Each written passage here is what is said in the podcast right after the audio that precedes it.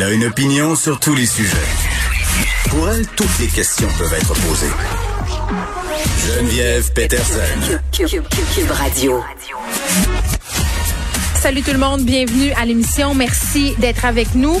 Euh, ben, je pense qu'on va tenter d'être réaliste, euh, qu'on va tenter d'accepter qu'on s'apprête peut-être à nous annoncer de façon assez imminente une fermeture des commerces non essentiels, du moins si je me fie au durcissement du ton du premier ministre Legault. Vous vous rappelez de cette alerte qu'on a reçue hier sur nos téléphones pour nous dire, ah, traduction, là, il n'y en aura pas de niaisage. Il n'y en aura plus. C'est fini le temps des avertissements.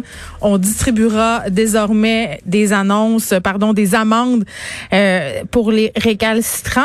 Et moi, puis là, je vais être super honnête avec vous, OK? Mais, ben, je suis tout le temps honnête, là. Mais même si j'ai honte un peu de ma pensée, OK? Je vais vous révéler ce à quoi j'ai pensé quand j'ai commencé à m'avouer à moi-même que peut-être qu'on s'en irait véritablement vers cette fermeture-là. Je me suis dit, oh my God, va falloir que je gère ma repousse. J'ai une repousse à gérer. Et là, si on referme les salons de coiffure, il faut régler ça avant que ça arrive. Je sais, là, c'est pas glorieux, là. Mais je suis là pour vous. Je suis là pour Hein, que vous vous sentiez moins seul avec vos pensées honteuses, hein, comme justement de se dire que à travers une pandémie mondiale, la chose qui nous préoccupe, c'est notre repousse de cheveux, c'est notre sortie au restaurant, tu sais, hein, le je me moi. Donc, maintenant qu'on a ri un peu, évidemment, euh, on n'aura pas qu'une repousse à gérer. Là, je dis ça à la blague, puis c'est poche, mais euh, on est quand même à 1842 cas aujourd'hui. 33 décès. Et à Montréal quand même, on assiste à une certaine remontée, 648 cas aujourd'hui. Donc c'est quand même assez préoccupant. Et euh, c'est assez peut-être pour se dire que effectivement, on aurait peut-être besoin de lui en donner une une jambette à la Covid-19 euh, pendant le temps des fêtes, on en jase depuis déjà quelques jours. Je pense que c'est une question de temps, c'est une formalité là d'ailleurs, euh, c'est la stratégie qu'emploie la CAC depuis le début de la pandémie. Habituellement, il y a une espèce de d'intervalle de deux semaines quand on commence à nous préparer, là, puis à nous dire les affaires, je pense que ça s'en vient. Ça sent ça. Ça sent ça. Euh, et la vaccination, bien entendu, n'y changera rien, même si ça nous donne une petite lueur, si on veut, au bout du tunnel, même si ça nous donne un espoir de bientôt pouvoir recommencer à vivre selon le nouveau normal, parce que ce sera ça, ce sera pas la normalité tout de suite, là. On l'a bien compris. Le vaccin, ben, premièrement, ne sera pas distribué à grande échelle tout de suite et ne protégera pas contre la COVID-19. C'est-à-dire qu'on va pouvoir l'attraper quand même, mais on sera moins à même de développer des symptômes euh, qui sont gravissimes. Donc, en ce sens-là, c'est bien. Et là, bon, égoïstement parlant, on se demande tous et toutes, c'est quand est-ce que moi, je vais être vacciné? Quand est-ce que moi, je vais avoir accès au vaccin? Puis c'est tout à fait normal. Je pense que tout le monde est tanné. Tout le monde veut se faire vacciner. Tout le monde veut retrouver sa vie, mais il y aura des priorités et c'est bien normal. Là, on apprenait que ce seraient les travailleurs dans les CHSLD, les personnes âgées, euh, les communautés éloignées euh, qui auront droit au vaccin en premier, mais après, ensuite, qui on vaccine, qui sera euh, qui fera partie des groupes prioritaires? Est-ce que les enseignants pourraient en faire partie? Euh, parce que on va être honnête, là, ils sont quand même en contact avec beaucoup de gens et ce au jour le jour. On va se poser la question avec Mélanie Hubert, qui est présidente du syndicat de l'enseignement de l'Ouest de Montréal. Madame Hubert, bonjour. Bonjour, Madame Peterson. Écoutez, euh, quand même, là, euh, c'est une question qui est légitime de se poser. Euh, c'est une demande aussi de la Fédération canadienne de l'enseignement que les enseignants aient droit, fassent partie de la deuxième salve, si on veut, de vaccination au Canada. Plusieurs pays l'envisagent en ce moment. On parle entre autres des États-Unis, de l'Angleterre. La Russie est allée de l'avant déjà en incluant les professeurs dans sa stratégie vaccinale. Euh, c'est pas fou quand même quand on y pense. Puis je pense qu'on peut même élargir ça. Là, on parle des profs et vous représentez les profs, mais oublions pas non plus éducateurs, éducatrices en service de garde, éducateurs à la petite enfance aussi, parce que vous êtes en contact avec les enfants, vous êtes exposés à un risque au quotidien. Là. Oui, tout à fait. Ben, je veux d'abord, d'entrée de jeu, le préciser que c'est difficile pour moi ce midi d'avoir une opinion tranchée parce que j'ai pas de mandat clair de mes, membres là-dessus. Euh, faut se le dire, nos membres sont un peu partout sur l'échiquier, comme le mhm. reste de la population. Certains très, très inquiets au point de demander des congés sans traitement pour se protéger. D'autres qui trouvent qu'on en fait trop puis qu'on exagère un peu les mesures de sécurité. Donc, j'ai pas d'opinion très tranchée, là, comme je vous dis, mais ce qui est clair, c'est que dans le monde de l'éducation, dans les écoles, dans le réseau scolaire, COVID a entraîné des bris de services éducatifs importants mhm. et on est tous conscients des limites en ce moment du téléenseignement. Là, ce n'est pas la meilleure façon d'enseigner à nos élèves au Québec.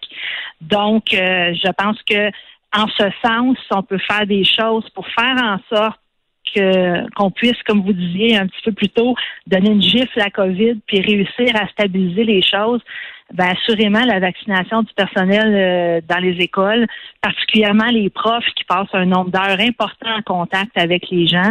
C'est sûr que je pense que ça pourrait être quelque chose à envisager euh, assez rapidement dans le processus, un peu de la même manière qu'on demandait à la Fédération autonome de l'enseignement là, un mécanisme de dépistage accéléré aussi pour euh, essayer de mieux contrôler les éclosions. Ben, je pense que le vaccin, c'est le corollaire de ça quand on quand on arrive dans le milieu de travail et que les vaccins se rendent disponibles. Oui, puis vous me dites, j'ai des profs qui sont inquiets, j'ai des profs qui s'absentent euh, pour protéger leur santé. Évidemment, d'avoir accès à ce vaccin-là, ça viendrait euh, assurément euh, les calmer quand même. Là, donc, ça serait une bonne chose. Ben, non seulement pour les profs inquiets, euh, il y en a plusieurs, hein, soit qui ont des, des enjeux de santé personnelle qui n'étaient mm. pas reconnus par santé publique officiellement, mais qui ont choisi de se retirer volontairement en se privant de salaire. Il y en a d'autres que c'était pour les, la santé d'un conjoint ou d'un enfant qui a une situation médicale particulière. Donc, ces gens-là, en ce moment, sont à la maison pour un peu aucune raison, là, dans le sens où ils auraient voulu travailler, puis c'est juste un enjeu de santé. Hmm. À ces gens-là, dans un contexte de pénurie comme celui qu'on a, définitivement, si on pouvait les rassurer puis les, leur offrir une opportunité de gagner leur vie, là, je pense que dans le lot, il y a sûrement beaucoup de profs qui seraient contents euh, de pouvoir régulariser leur situation. Mais je pense aussi euh, aux spécialistes euh, aux primaires, puis tous les profs du secondaire qui changent de groupe continuellement dans leur journée de travail. Ces gens-là, la bulle là, dont on parle tant depuis le mois de mars, ben cette bulle-là, elle n'existe pas pour eux. Ben, grosse pas mal, en tout cas. Ben oui, c'est ça. Fait que, fait que ça aussi, ça, ça au quotidien, ça use, ça inquiète. On se demande. Au primaire, avant la cinquième année, les enfants n'ont pas de masque. C'est pas si simple de dire tenez-vous à deux mètres avec des enfants de, de maternelle ou, ou de première année. C'est vraiment particulier. Donc, il y a beaucoup de monde inquiet. Je pense aussi aux, aux suppléants là, qui se sont promenés dans non seulement un paquet de classes dans une école, mais dans plusieurs écoles aussi. Donc, ces gens-là peuvent être exposés à plusieurs endroits, hmm. dans plusieurs bulles. Donc, j'imagine que dans l'eau, il y a beaucoup de gens qui seraient intéressés si on offrait une plage euh, réservée au personnel là, pour aller se faire vacciner massivement. Moi, je pense qu'il y a beaucoup de monde qui répondrait présent. Mais je continue à dire, comme j'ai pas de mandat, il y a peut-être aussi des membres qui, pour toutes sortes de raisons, voudraient pas se faire vacciner ou seraient méfiants d'y aller en premier. Fait que je pense que le volontariat serait quand même quelque chose à considérer dans l'équation. Oui, mais je pense pas qu'il y ait question d'imposer un vaccin à qui que ce soit. Là, je pense que de l'offrir aux enseignants qui le veulent, euh, ça serait une bonne chose, étant donné qu'on ce qu'on nous répète depuis le début de la pandémie, c'est qu'on veut pas euh, fermer les écoles depuis ce retour-là, justement. Là. Et à ce propos, euh, en terminant, Madame Hubert, comment vous anticipez le retour des fêtes? Ben, c'est sûr que ça, c'est vraiment la, question euh, qui tue, je vous dirais. D'abord parce qu'il y aura un bulletin à prévoir rapidement au retour. en janvier. Le ministre Roberge euh, a prévu un bulletin fin janvier. Et ça, c'est un enjeu majeur, c'est un casse-tête pour les gens. Euh, déjà que les écoles vont être fermées un peu avant Noël. toute l'évaluation des apprentissages, s'il fallait qu'au retour des fêtes, des fermetures se prolongent, qu'il y ait beaucoup d'éclosions qui remettent en question la planification mm. prévue, je pense que ça va être un casse-tête pour un grand nombre d'enseignantes et d'enseignants euh, pas juste au centre de service scolaire Marguerite Bourgeois, mais dans la partout, Québec, puis, puis on va être, au Québec, je pense que ça va être un problème majeur. Ben, on va être honnête aussi, Madame Hubert, là, on nous a promis des journées d'enseignement en ligne. Je veux bien pour des enfants de 4, 5, 6e année, là, mais moi, mon fils a 5 ans, il est en maternelle et je peux vous dire que l'enseignement à distance, là, fait pas des enfants forts. Mettons que son attention est limitée. Tout à fait, mais je vais vous dire, moi, je suis mère d'un enfant qui est en, 5, en quatrième secondaire et c'est les bulletins importants pour le cégep. Puis je vais vous avouer que je me pose les mêmes questions, ah bien qu'il soit beaucoup plus autonome. Donc vraiment, c'est sûr que le téléenseignement, ce n'est pas la panacée pour faire cheminer les élèves. C'est vraiment un pansement, un band-aid sur un bobo. Mais la meilleure solution reste que tout le monde soit en santé dans l'école. Donc, ça pourrait passer par des vaccins. Ça pourrait peut-être passer par des équipements de ventilation aussi, mais ça, c'est un autre débat. Ben oui, puis c'est l'une des raisons pour lesquelles les professeurs de l'Alliance canadienne demandent à être immunisés en priorité. Évidemment, la question des bulles, la question de la, de la distanciation et celle de la ventilation. Mélanie Hubert, merci. Madame Hubert, qui est présidente du syndicat de l'enseignement de l'Ouest euh, de Montréal. On s'en va tout de suite parler avec Benoît Barbeau, qui est virologue, professeur à l'UQAM. Monsieur Barbeau, bonjour.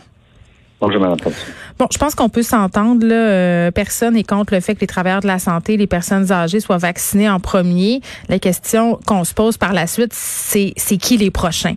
Et là, si je me trompe pas, euh, les enseignants qui ont moins de 60 ans, ils sont au 9e rang, je crois, de priorité euh, parmi les travailleurs essentiels. Est-ce qu'on devrait, à la lueur de tout ce qu'on sait sur les conditions dans nos écoles, à savoir la bulle qui est très très grosse, surtout pour les profs au secondaire, la distanciation qui est pas toujours facile et la fameuse mm. question de la ventilation, est-ce qu'on devrait pas les faire monter dans l'échelle des priorités, nos profs? Puis là, M. Barbeau, je parle des profs, mais élargissons ça, l'éducatrice en garderie, technicien au service de garde, les gens qui travaillent avec les enfants au quotidien.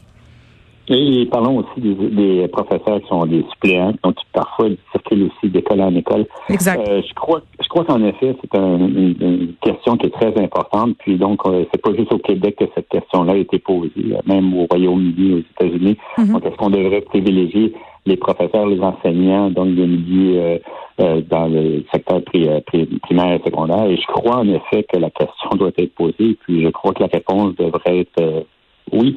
Euh, euh plus particulièrement au Québec, on a, c'est vrai qu'on a quand même des mesures qui font en sorte qu'on limite beaucoup euh, la propagation du virus. Donc, on a la fameuse bulle, le mm. port du masque.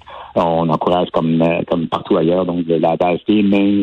Mais n'empêche que, vous savez, il y a quand même des contacts. Puis on, on, sait qu'il y a eu des, des, des, des informations qui ont circulé à l'effet qu'il se peut que les fameuses euh, augmentations de cas d'infection qu'on a euh, vécues dans les dernières semaines mhm. sont en partie euh, causées par les écoles. Alors, en se disant qu'on veut absolument limiter, justement, éviter que les écoles, les milieux scolaires soient fermés au retour des fêtes, et on s'attend à ce que ça, il se peut qu'il y ait encore là une autre augmentation des cas d'infection, je crois que ça serait des mesures qui seraient appropriées, puis que les professeurs, les enseignants de ces des milieux scolaires devraient être dans les prochaines priorités, euh, la, la, prochaine euh, groupe priorisé, une fois que évidemment les, ceux qui euh, les, les, les la population vulnérable, oui. que les, travaillent dans le milieu de santé ont été euh, vaccinés. Ben oui, puis en même temps, euh, Monsieur Barbeau, j'ai envie de vous dire, là, je parlais avant vous avec Mélanie Hubert, qui est présidente d'un syndicat d'enseignement dans la région de Montréal. Montréal qui connaît une de ses plus graves pénuries euh, d'enseignants depuis quelques mois, même depuis quelques années. Me racontait qu'il y avait des enseignants, puis on les comprend, qui pour des raisons personnelles de santé, parce qu'ils ont peur, parce qu'ils sont plus vieux, parce qu'ils ont des conditions, ben ils sont chez eux sans salaire à attendre, alors qu'on a besoin d'effectifs. Oui, en effet, je écoutez, je, suis pas un expert dans le domaine. Euh, je vais un peu avec mon opinion, mais et sachant un peu justement que les, conséquences graves qu'ont eu justement la, la, la, pandémie actuellement, et puis la volonté du gouvernement, comme je répète, de, de garder les milieux scolaires ouverts. Alors, on a besoin de ces effectifs-là, et en effet, il y a une certaine anxiété anxiété de leur part de se retrouver dans, un milieu, dans leur classe, et bien qu'on on oblige justement les, les élèves à porter le masque, on, les, on, renforce justement les mesures de, distanciation. Mm. Vous savez, toutes ces mesures-là sont importantes, on sait qu'elles fonctionnent, mais un risque zéro n'existe pas. Donc, peu importe ce que vous allez faire, et on sait que justement, parfois les mesures sont plus ou moins euh, suivi. Donc, vous avez toujours un risque euh, qui est encouru. Alors, dans une classe où vous avez une vingtaine d'étudiants et que malheureusement, il y a certains milieux scolaires où que justement les, les, les salles sont moins bien ventilées, et vous, vous avez quand même un risque qui est quand mm. même pas négligeable. Et c'est pour cette raison-là que je crois que lorsqu'on doit, euh, il, faut quand même penser qu'à un moment donné, une fois que les ceux qui sont priorisés ont passé, il faut tout de suite penser à qui seront les prochaines personnes qui vont recevoir le vaccin. Alors, autant mieux penser à ceux qui font les services essentiels, mais aussi dans, le milieu scolaire, donc qui est en soi un, service essentiel de la façon qu'on le conçoit en ce moment. Et puis, comme je vous dis, on ne veut absolument pas justement fermer les, milieux scolaires. On sait justement mm. qu'il semblerait avoir des postes. On voit, on entend parler justement parfois qu'il y a des élèves euh, qui, qui sont positifs. Alors, il est certain que justement, ces élèves-là, ils vont être en contact avec euh, les, enseignants, avec euh, les, Non, ça serait pas, ça serait pas comme une traînée de poudre. Puis j'ai envie de vous dire, euh, en terminant, Monsieur Barbeau, on parle des profs, mais on pourrait aussi envisager les travailleurs dans l'épicerie, les gens qui travaillent avec le, public dans les commerces qui demeurent ouverts. Eux, aussi, on pourrait penser à eux dans cette prochaine salle de vaccination. Euh, tout à fait. On peut regarder très large, mais il va falloir justement, il faut prendre en considération euh, aussi du nombre de doses qui vont être disponibles. Alors, le gouvernement a une tâche et doit, d'une certaine façon, déjà commencer à penser à la deuxième vague de vaccination. Qui sera priorisé et quels seront les services essentiels qui seront euh, priorisés? Est-ce que, donc, comme vous dites, les, les, les, commerçants, les, les, commerces et les milieux scolaires, je crois que le milieu scolaire a quand même un rôle essentiel à jouer dans notre communauté. Je crois que ça devrait être une des priorités. Euh, du gouvernement. Mais dans notre communauté, euh, puis dans la question économique aussi, parce que si les enfants ne sont pas à l'école, les parents sont automatiquement moins productifs au travail. Benoît Barbeau, merci. oui, virologue, professeur euh, en sciences biologiques à l'UQAM.